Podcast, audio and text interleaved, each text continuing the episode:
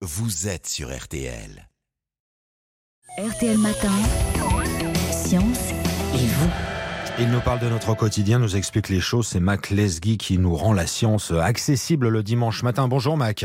Bonjour. On continue à parler ce matin de l'eau que nous consommons et vous voulez-vous tordre le cou à une idée reçue? Oui Stéphane, alors je n'en peux plus d'entendre dire partout que si on arrête de faire couler l'eau du robinet quand on se brosse les dents, on va faire du bien à la planète. Ouais, Je sens que vous allez vous faire incendier, vous. Qu'est-ce que vous voulez? Faut bien qu'elle s'y colle. On va parler bilan carbone et ordre de grandeur. Mais avant, je vais peut-être vous apprendre une chose, Stéphane, c'est que l'eau est un produit totalement inusable et indestructible. Comment ça? Et oui, cette eau du robinet a été pompée dans une rivière. Elle a coulé dans votre lavabo. De là, elle va repartir après traitement dans une rivière, puis dans la mer, où elle va s'évaporer pour retomber sur la France sous forme de pluie et repartir pour un tour. Donc, dans votre lavabo, quand l'eau coule, il y a des molécules d'eau qui ont servi à étancher la soif d'un homme préhistorique ou à laver les pieds d'un Gaulois. Cette eau n'est pas consommée, c'est essentiel à comprendre.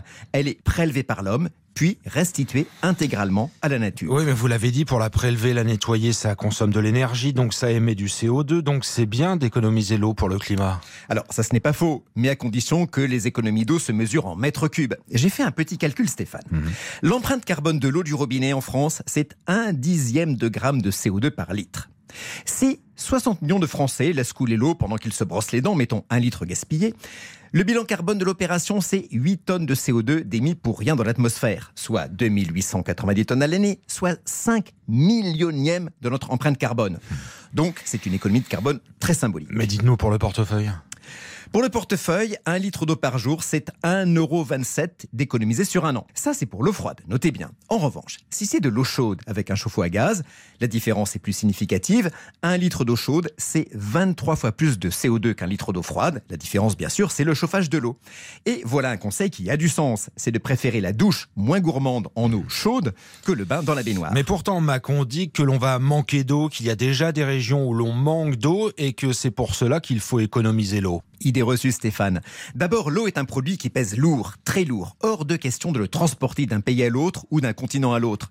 L'eau de notre pays n'ira jamais jusqu'au Sahel, ce serait un non-sens. L'eau est un produit local. Celle de l'île de France va à l'île de France, celle de Lorraine à la Lorraine, et ainsi de suite.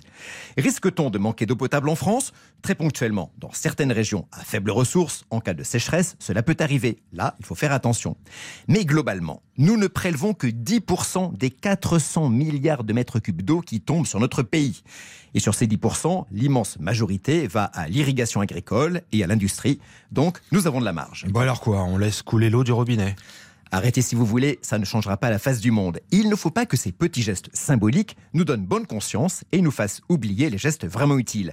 L'ennemi, ce n'est pas l'eau gaspillée, c'est le gaz, le fioul ou le carburant que vous consommez. C'est ça qui émet du CO2. Donc si vous êtes encore au gaz ou au fioul, passez au chauffe-eau électrique ou au chauffe-eau solaire. Pour tout le monde, préférez les douches au bain.